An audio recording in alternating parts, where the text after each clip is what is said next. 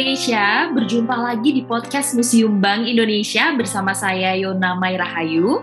Pada kesempatan kali ini kita akan membahas mengenai Hari Peringatan Anak Nasional 2021 dengan tema podcast yang pastinya sangat menarik yaitu Anak Berdaya Indonesia Jaya.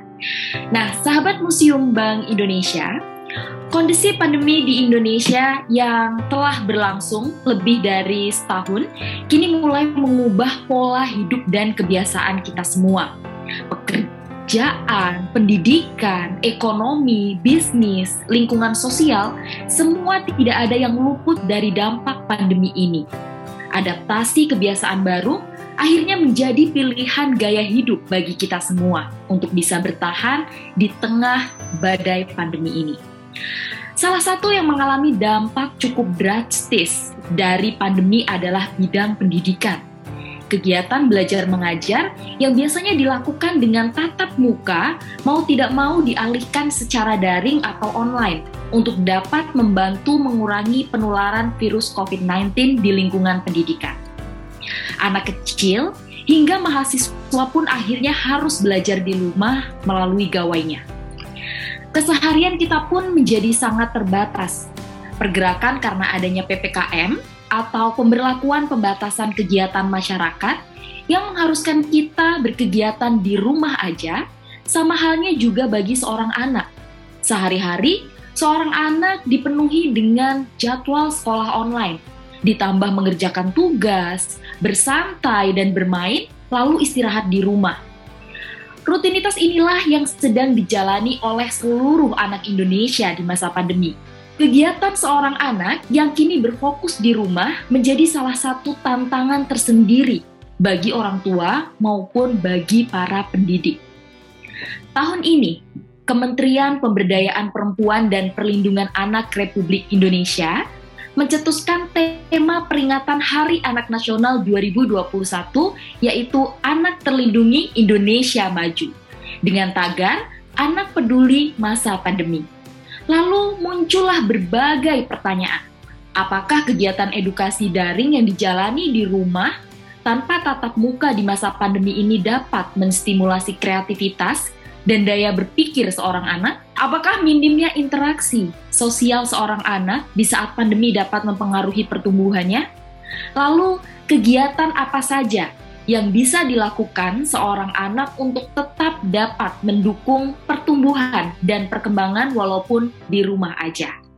Nah, pada tema kali ini, yaitu mengenai Hari Peringatan Anak Nasional 2021, podcast Museum Bank Indonesia akan membahas secara komprehensif mengenai peringatan Hari Anak, yaitu bersama salah satu narasumber sahabat anak, komunitas sahabat anak, yaitu Kak Geral. Halo Kak Geral. Halo Kak Yona. Apa kabar Kak? Baik Kak. Alhamdulillah. Bagaimana uh, aktivitasnya di masa pandemi seperti ini? Apakah tetap lancar-lancar saja? Lancar-lancar, tapi capek juga ya berada di rumah terus. Karena juga uh, work from home juga ya kak ya? Iya, work from home juga betul kak, seperti itu kak. Baik, Kak Gerald, uh, mengenai tema podcast Museum Bank Indonesia kali ini, yaitu Anak Berdaya Indonesia Jaya dalam peringatan Hari Anak Nasional 2021. Saat ini kan banyak sekali anak-anak baik dari SMP sampai mahasiswa yang sedang belajar online atau belajar daring juga nih ya Kak Gerald ya. Nah, kalau menurut Kak Gerald sendiri sebagai salah satu orang yang memang berkecimpung di dunia pendidikan, uh, menanggapi case atau isu seperti ini itu bagaimana Kak Gero? Untuk uh, pembelajaran ini ya Kak, pembelajaran, pembelajaran daring. Pembelajaran daring ya. Uh, sebetulnya yeah. sih uh, sepertinya beberapa anak sudah mulai terbiasa ya Kak dalam satu tahun ini untuk pembelajaran daring ini. Tapi memang ada beberapa yang uh, terkendala untuk um, terutama untuk masalah uh, pulsa, untuk masalah uh, provider seperti itu Kak terutama untuk uh, sahabat anak ya kak yang kita uh, fokusnya adalah untuk anak-anak marginal. Untuk anak-anak marginal uh, kendalanya adalah mereka uh, biasanya di uh, handphone. Di, uh, laptop uh, yang yang mereka sebetulnya uh, biasanya mereka pakai satu keluarga itu bisa uh, satu keluarga pakai satu handphone. Jadi berganti-gantian dengan orang tuanya gitu. Itu jadi uh, satu kendala juga. Walaupun pemerintah sempat membantu untuk uh, masalah pulsa. Masalah pulsa dari uh, sekolah. Tapi tetap uh, menjadi kendala karena jika satu keluarga itu mempunyai dua anak kadang-kadang mereka mesti ganti-gantian kak. Gitu. Mereka mesti ganti-gantian. Hmm. itu sih.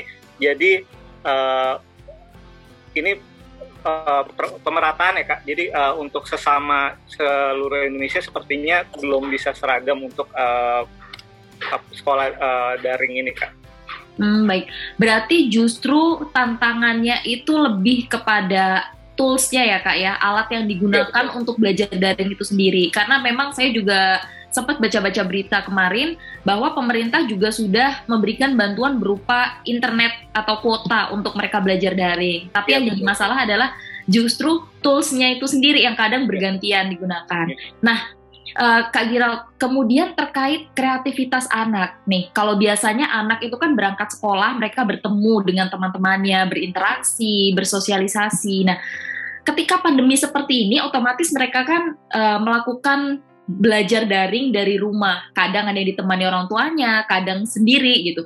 Menurut Kak Gerald sendiri, apakah ada efek atau pengaruh terhadap kreativitas anak dari cara berpikirnya mungkin atau cara bersosialisasinya seperti itu Kak? Jadi ada ini ya Kak, ada uh, baik dan buruknya sih sebetulnya ketika mereka uh, harus uh, belajar di rumah. Uh, baiknya adalah intensitas hubungan antara orang tua dan anak itu harusnya lebih uh, lebih lebih apa ya lebih baik gitu. Mereka lebih sering ketemu orang tua lebih sering mendampingi anaknya orang tua lebih tahu bagaimana uh, mengajar anaknya yang baik dan benar gitu. Tapi permasalahannya adalah hubungan mereka dengan sesama.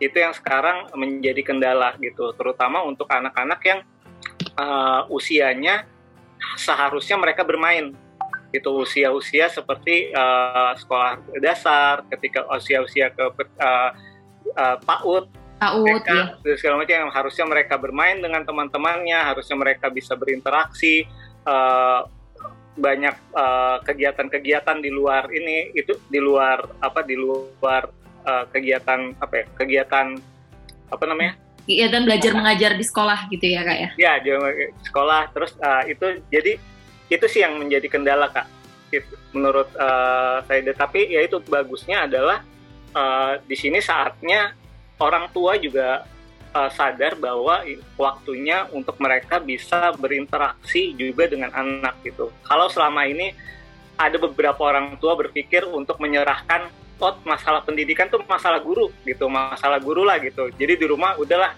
mereka istirahat dan tenang-tenang gitu. Tapi ternyata sekarang dengan orang tua harus ikut berperan dalam pendidikan anak, ini menjadi hal yang baik juga untuk anak ya, untuk uh, pertumbuhan anak juga sebetulnya. Gitu. Jadi uh, harusnya kita men, uh, mungkin nanti pas sudah memulai normal, ini tetap dijalankan oleh orang tua dan uh, setiap orang dewasa dan uh, komunitas dan guru bisa saling bekerja sama sih untuk kita kita, kita ini saling uh, membesarkan anak ini dengan cara yang benar dan baik. Itu sih kak. Baik, berarti memang sebenarnya itu ada sisi positifnya ya kak. Sisi positifnya adalah bagaimana uh, ibu atau orang tuanya itu bisa berbaur dengan anaknya, bisa mengajari anaknya, membimbing anaknya di rumah untuk belajar seperti itu. Ya, betul kak. Nah, baik, ini masih bertemakan dengan orang tua juga nih kak. Uh, mungkin dari Kak Girald sendiri sebagai uh, seseorang atau sebagai salah satu orang yang memang berkecimpung di dunia pendidikan yaitu di komunitas sahabat anak. Ada nggak sih kak tips dan triknya untuk ibu-ibu atau mungkin kakak-kakaknya yang memang membimbing adiknya atau anaknya itu belajar dari rumah? Itu seperti apa? Karena banyak sekali ternyata orang tua di luar sana itu kebingungan membimbing anaknya seperti itu. Kalau biasanya kan hanya menyiapkan untuk berangkat sekolah seperti apa. Nah, tapi giliran anaknya ada tugas, itu mereka ternyata kebingungan. Kemudian ternyata kalau anaknya bosen belajar, orang tuanya juga kebingungan gimana nih caranya seperti itu. Nah, dari Kak Gerald sendiri ada nggak sih Kak tips dan triknya gitu untuk menanggulangi ini semua? Iya Kak, uh, sahabat anak sendiri uh, ketika kita berkecimpung untuk uh, membantu anak di tahun 2015 kita sadar bahwa kalau kita mau merubah anak, kita mesti bekerja sama dengan orang tua, dengan keluarga. Orang tua kepada anak itu uh, lebih banyak daripada kita relawan yang ketemu anak-anak. Makanya kita sejak tahun 2015 sering banget melakukan uh, kegiatan-kegiatan, melakukan memberikan pelatihan-pelatihan juga ke orang tua untuk bagaimana uh, hubungan anak dan orang tua, termasuk di saat pandemi ini sih kak gitu. Jadi kita uh, sebagai uh, komunitas yang bukan hanya konsen ke anak, tapi kita juga memberikan uh, pelatihan-pelatihan kepada orang tua, terutama untuk uh, bagaimana cara pengajaran daring itu sendiri sih kak untuk uh, hubungan mereka dengan uh, anaknya, kesabaran, uh, untuk melatih uh, kalistung dan segala macam di secara online seperti itu kak. Jadi uh, ini saatnya yaitu seperti yang tadi saya bilang uh, semua ini saatnya orang tua juga harus belajar mencari mencari mencari tempat untuk belajar dan juga komunitas-komunitas juga membantu orang tua itu untuk uh, bisa bangkit dan mereka bisa paham bagaimana cara pendekatan kepada anak itu sih kak. Jadi ini tugas kita bersama sih kak, semua orang yang dewasa untuk kita saling mengingatkan. Gitu, Baik, kak. justru memang ini kesempatan bonding antara ibu dan juga anak ya uh, Kak Giralt ya di masa yeah. pandemi seperti ini dan uh, peran komunitas juga bisa dimanfaatkan untuk it, untuk ini semua ya Kak ya. Jadi untuk uh, mungkin memberikan tips dan trik kepada ibu-ibunya bagaimana membimbing anaknya dari rumah dan juga untuk uh, memberikan motivasi kepada anak-anaknya juga dengan belajar yang lebih menarik lagi. Nah, uh, Kak Gira ter terkait dengan museum sendiri nih Kak, seperti Museum Bank Indonesia dan museum-museum lainnya museum itu kan sekarang tidak hanya dipandang sebagai tempat untuk rekreasi saja, tetapi juga tempat untuk edukasi, tempat untuk belajar, terutama anak-anak. Karena banyak sekali nilai-nilai sejarah dan lain sebagainya ada di museum seperti itu. Nah, kalau menurut Kak Gerald sendiri nih, dari peran sebuah museum sebagai lembaga lembaga non formal uh, pendidikan itu menurut Kak Gerald sendiri bagaimana peran museum atau bagaimana uh, peran dari museum bisa dimaksimalkan di tengah pandemi seperti ini, terutama untuk tumbuh kembang dan kreativitas anak itu sendiri, Kak Gerald? Uh, dari awal kalau saya saya juga betul juga volunteer juga ya untuk di sahabat anak ini, jadi saya tempat turun sama anak-anak juga. Uh, kita sering dan saya tuh volunteer di kawasannya di sahabat anak dari area Gambir. Area Gambir itu dekat dengan museum-museum ya. Itu hmm. salah satu kegiatan kita adalah yaitu per, uh, datang ke Museum Gajah, ke Monas dan uh, paling dekat adalah Galeri Nasional untuk kita melihat-lihat uh, apa kreasi-kreasi uh, dari uh, para itu art artistik gitu. Jadi uh, biasanya kita uh, dalam uh, enam bulan sekali lebih kita bisa kunjung-kunjungan ke tempat itu karena tinggal jalan kalau kita dari Gambir membawa anak-anak itu. Jadi kita uh, tahu berapa uh, pentingnya untuk mereka paham tentang uh, sejarah, terutama sejarah. Mereka paham tentang seni, mereka paham tentang uh, apa yang ada di museum itu sendiri. Dan mereka mengerti tentang museum itu sendiri. Walaupun sekarang kemungkinan sebelum pandemi museum lebih banyak dipakai buat foto-foto uh, ya kak. Gitu tempat foto-foto untuk selfie gitu. Tapi itu uh, menjadi uh, salah satu daya tarik sih gitu. Dan menurut saya ya uh, yang harus dilakukan museum untuk yang sekarang ini ya mengikuti sih. Mengikuti perkembangan zaman ya uh, memperbanyak. Saya sudah lihat banyak banget itu uh, tour online ya tour dari yeah, gitu. dari online. museum itu tour online itu udah banyak banget dan mungkin kak menjadi masukan juga ini bisa menjadi uh, kurikulum atau pelajaran yang dimasukkan ke sekolah gitu. Bekerja sama dengan uh, mata pelajaran mata pelajaran yang berhubungan dengan museum itu untuk mereka bisa uh, melakukan tour online gitu di pelajarannya gitu. Masukin itu. Itu sih kak usulan saya gitu karena ini uh, yaitu museum adalah salah satu mereka masih tahu sejarah mereka mesti memahami juga seni dan mereka juga uh, tempat mereka tahu sejarah dan segala macam salah satunya adalah di museum sih. Iya. Tepat sekali sih Kak Giral karena kebetulan juga itu semua sesuai dengan program beberapa museum juga yang saya perhatikan yang sedang menggelar virtual tour banyak sekali yang menggelar ya, virtual, virtual tour termasuk di Museum Bank Indonesia seperti itu dan ternyata banyak sekali rombongan anak-anak itu yang juga antusias untuk mengikuti yeah. virtual tour tersebut. Kemudian terkait uh, kerjasama antara sekolah dengan museum itu juga menarik. Di beberapa pelajaran tertentu mungkin itu bisa dicanangkan ya kak suatu saat yeah. nanti. Seperti misalnya guru-guru sejarah itu yeah. mewajibkan anaknya untuk belajar di museum belajar, belajar secara langsung. Jadi belajar secara kontekstual nggak hanya teori saja tetapi Betul, datang dan melihat bagaimana keadaan dan suasananya uh, dengan suasana sejarah seperti itu yang ada di museum. Wah menarik sekali nih Kak Giral.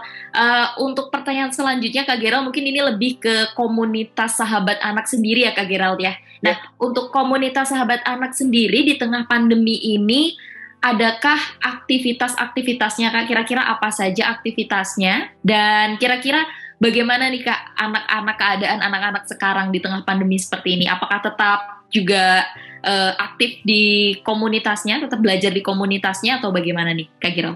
Setiap tahun tuh sahabat anak selalu uh, menenggarakan namanya uh, kampanye gerakan sahabat anak.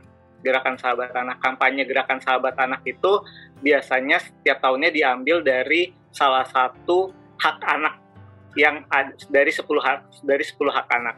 Nah, tahun ini kita uh, mengasih tema aku disayang aku dilindungi itu adalah mengambil dari hak anak untuk uh, dapat perlindungan, hak anak untuk dapat perlindungan. Jadi dari Januari 2021 sampai Desember nanti 2021 kita akan terus meng mengkampanyekan tentang uh, hak anak aku disayang aku dilindungi semasa uh, pandemi ini, semasa pandemi ini. Nah, salah satu acara yang akan ada di gerakan sahabat anak ini adalah Jambore Sahabat Anak yang sudah ke-23 Kak. Ini kita sudah jambore sahabat anak yang ke-23, tapi tahun ini kita berbuat secara berbeda.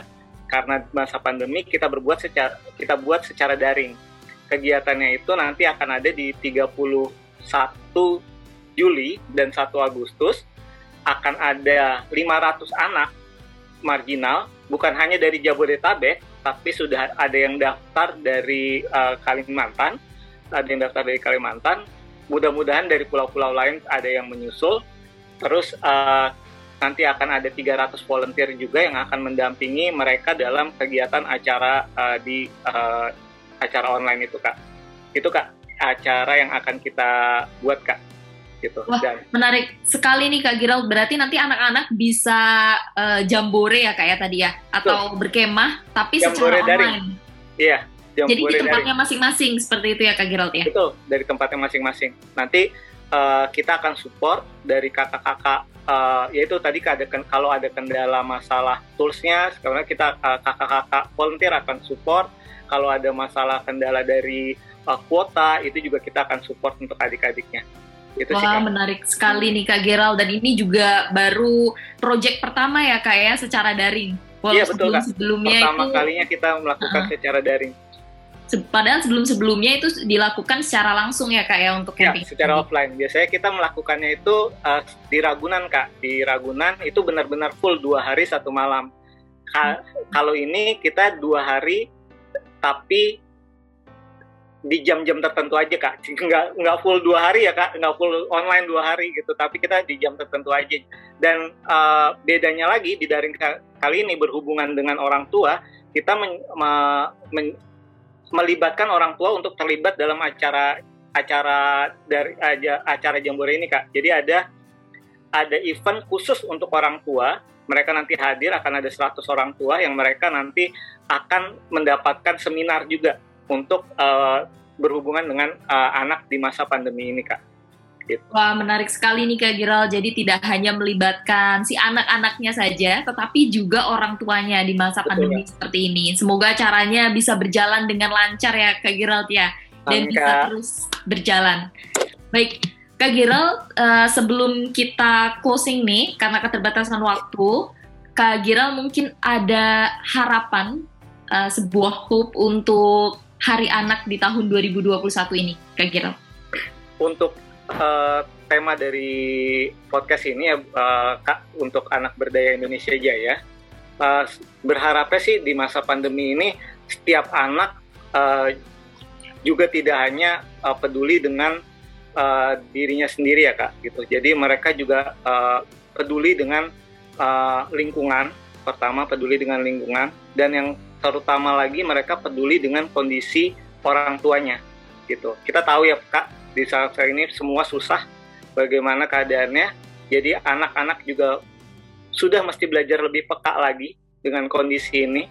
Jadi uh, dan orang tua juga bisa uh, lebih sabar juga untuk menangani anak dengan segala macam problemnya. Jadi kita anak dan orang tua bisa sama-sama saling bekerja sama untuk uh, kita sama-sama bangkit di masa pandemi ini. Itu sih kak. Baik, terima kasih banyak nih Kak Giral untuk tadi ngobrol-ngobrolnya mengenai kasih, tema Yona. Hari Anak ini. Hmm. Baik, baik rekan-rekan semua, ya itu tadi podcast Museum Bank Indonesia dengan tema peringatan Hari Anak 2021. Semoga apa yang disampaikan oleh Kak Giral dan hasil diskusi dari kita ini dapat bermanfaat dan juga menghibur untuk rekan-rekan semua. Jangan lupa nantikan podcast Museum Bank Indonesia yang lainnya dan terus update di konten-konten menarik Museum Bank Indonesia yang ada di media sosial Museum Bank Indonesia. Terima kasih, saya Yona Mairahayu, pamit undur diri. Selamat Hari Anak 2021, Anak Berdaya Indonesia Jaya.